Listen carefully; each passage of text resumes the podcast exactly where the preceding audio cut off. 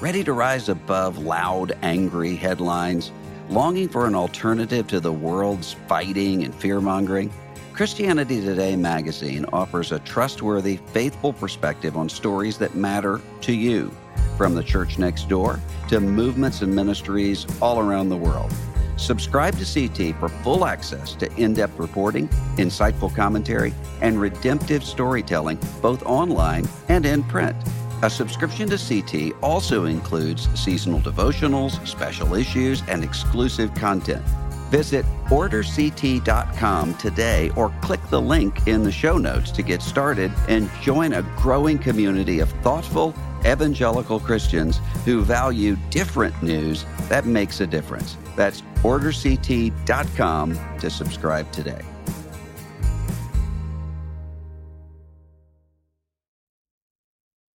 This episode is brought to you in part by Thomas Nelson, publisher of Mostly What God Does, written and narrated by Today Show co anchor Savannah Guthrie.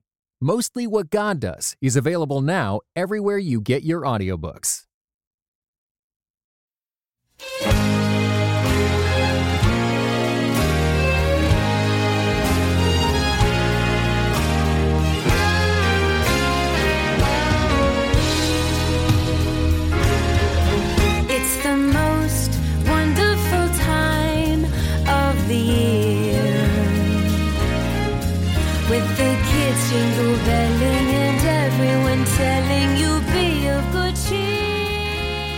Welcome back to the Questions and Ethics program with Russell Moore. I'm Phillip Bethancourt, and today we want to talk about the holidays, Dr. Moore. There are going to be people traveling all over the country to be with family. Some of them are in great family situations.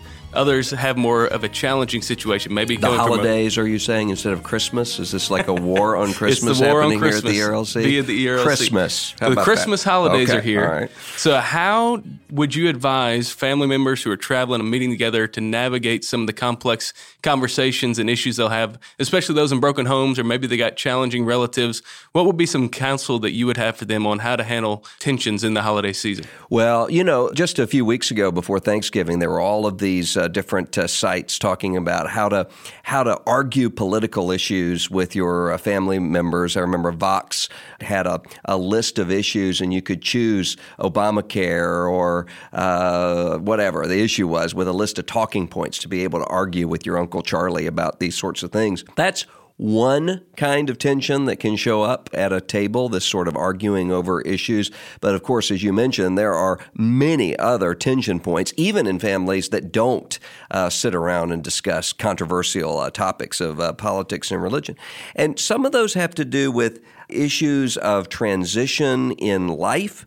Sometimes you have uh, children who have grown up, they've married, now they have children of their own, they're coming home. Maybe they're rearing their children in a different way than mom and dad think is the best way to do it. Maybe mom and dad don't like this new uh, in law, uh, this new spouse, or vice versa.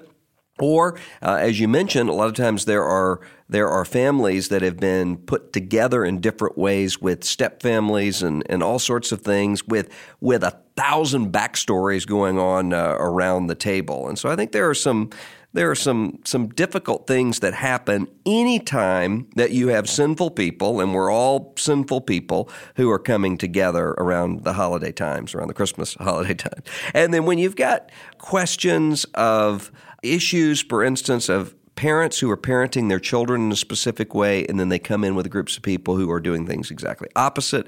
That can bring points of, of tension. So I think there are several things that, particularly Christians, we ought to keep in mind. And I think the first thing is peace. We ought to be working for a spirit of peace. And when I say that, I recognize and I know some people will immediately say, yeah, but Jesus said that he didn't come to bring peace, but he came to bring a sword, and that that sword will split daughter-in-law against mother-in-law, uh, as he puts it in Matthew chapter 10. That's true, but he's talking there about gospel division, uh, that, that the gospel brings division uh, between people. People, uh, people who are following Christ sometimes find those who will say, we're going to marginalize you because you're following Christ.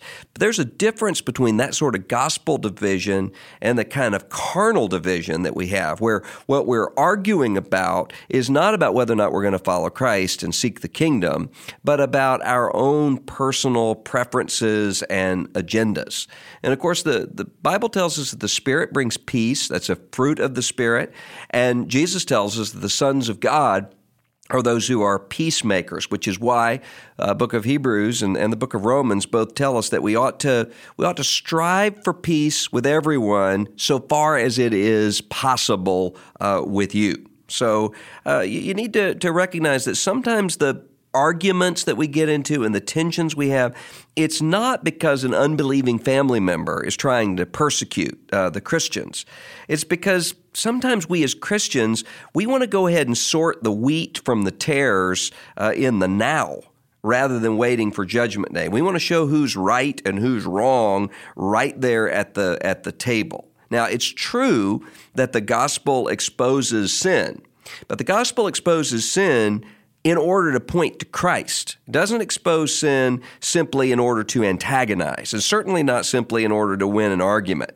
And so uh, I think we need to always be reminding ourselves that belligerence is not in and of itself a sign of, of holiness. And, and the problem is that quarrelsome people always tend to think that they are uh, that they are instead simply those who are standing up for righteousness and uh, and and they you know they'll they'll conclude if they're being opposed. Oh well, you know if you're not being opposed, then you're not really with Jesus because Jesus was opposed. That's true. But the scripture says that we must not be quarrelsome. And that's in the same list repeatedly in scripture, along with not being heretics and drunks. So we need to be those who are striving so far as it is possible with us to bring peace. If the gospel disrupts, that's great. If you disrupt, then that's a different uh, that's a different problem. Uh, the second thing I think we need to keep in mind is honor. And so when we're when we're gathering together, we need to be remembering that the scriptures tell us to fear God, to obey the king, 1 Peter chapter 2, and to honor everyone. That's everybody. And so that honoring of father and mother is often a very difficult thing to do. If your parents are the high priests in the Church of Satan, they're, they're still your parents. And if your uh, if your cousin Betty Joe does uh, Jello shots in her car before she comes in to the uh, to the Christmas dinner, well, she's still made in the image of God.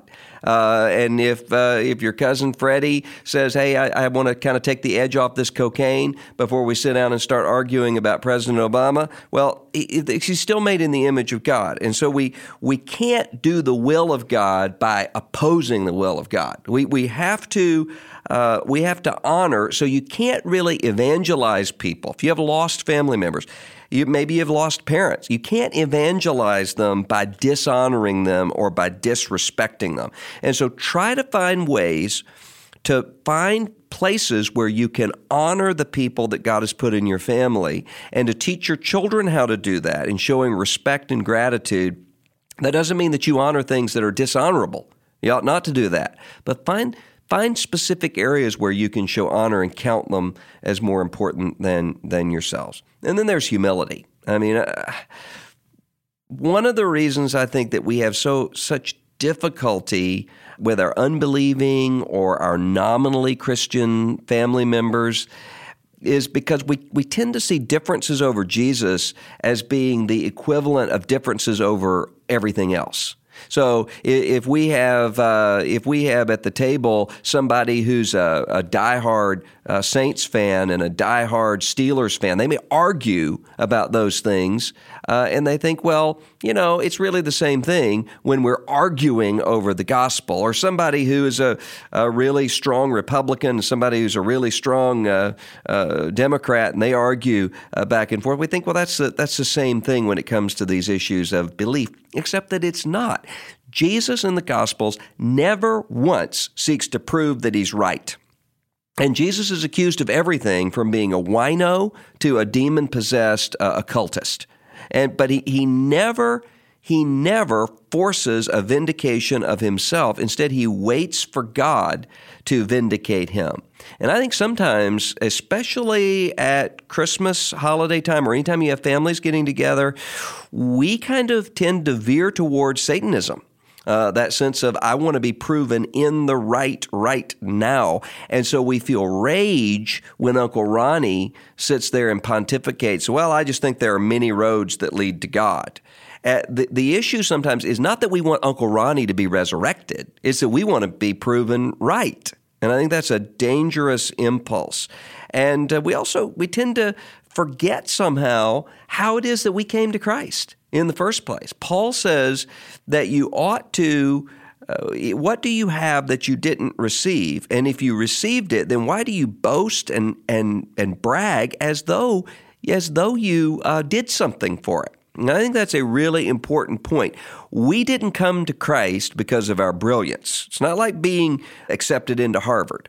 And we didn't come to Christ because of some exertion of our will, like putting together a, a Rubik's Cube. Instead, we came to Christ through the grace of God, and we ought to be reminding ourselves of that and, and crucifying pride uh, when we're there. And the, the problem is that being together in families tends to bring out those vulnerabilities of pride. And, uh, you know, it, that pride can come in many ways. Sometimes it's kind of uh, looking around and saying, who's making the most money here? Who, who's got the best life here? And sometimes it comes down to uh, looking around and saying, thank you, Lord, that I'm not like these publicans and tax collectors. But we know that is not a spirit that God receives. And so you're going to see, unless you're in a really really unusual family.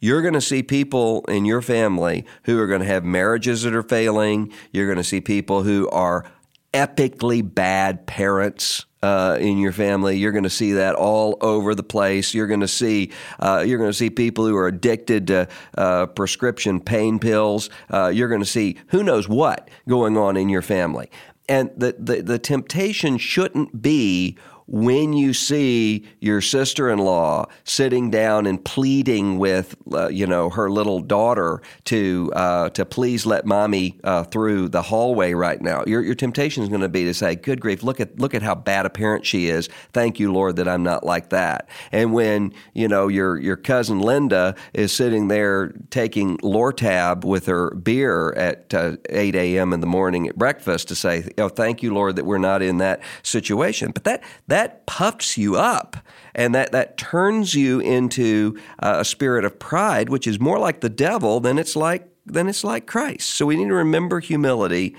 And then finally, I think we need to remember maturity. Um, Jesus says that we're going to be tested, that we're going to walk through temptation, we're going to walk through suffering, and then ultimate, ultimately to glory. And sometimes that's in really big things. We tend to think of that in terms of big things, cancer and uh, losing a job and those sorts of crises.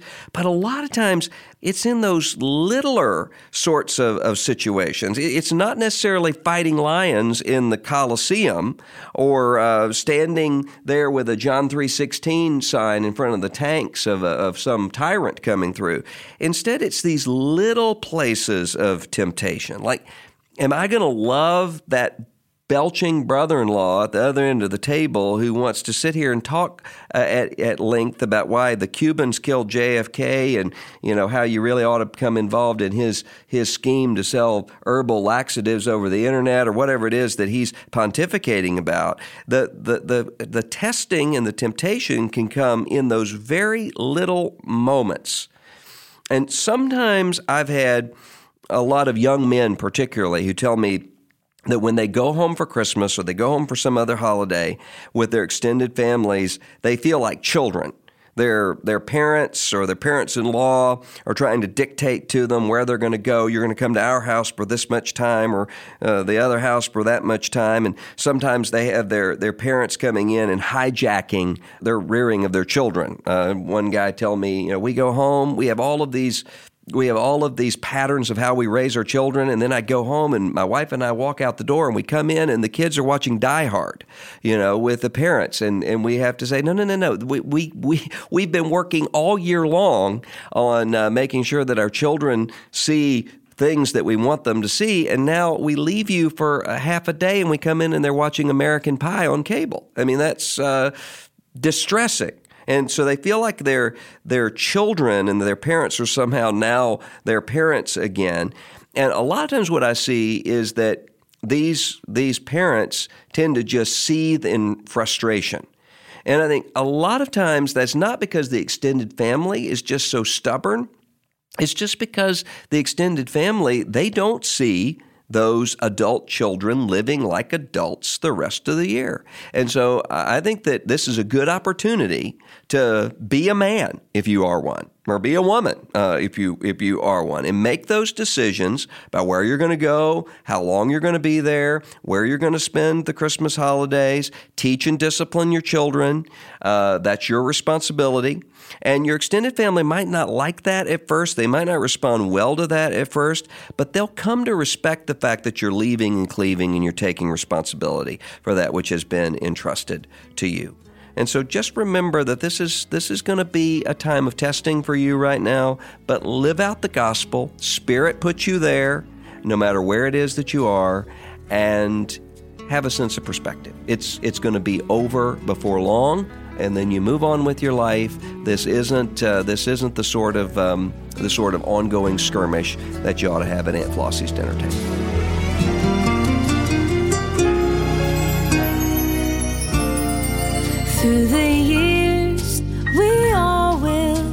Together.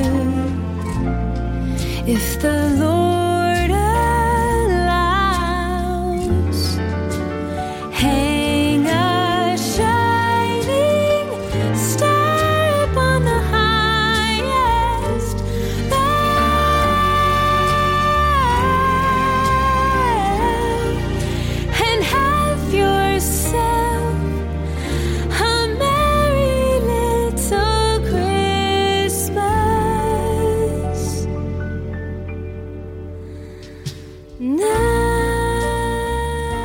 Thanks for listening to the Questions and Ethics program. If you have a question you'd like Dr. Moore to answer, email your question to questions at erlc.com. We'll be back again to help you apply the gospel to the pressing questions of our day.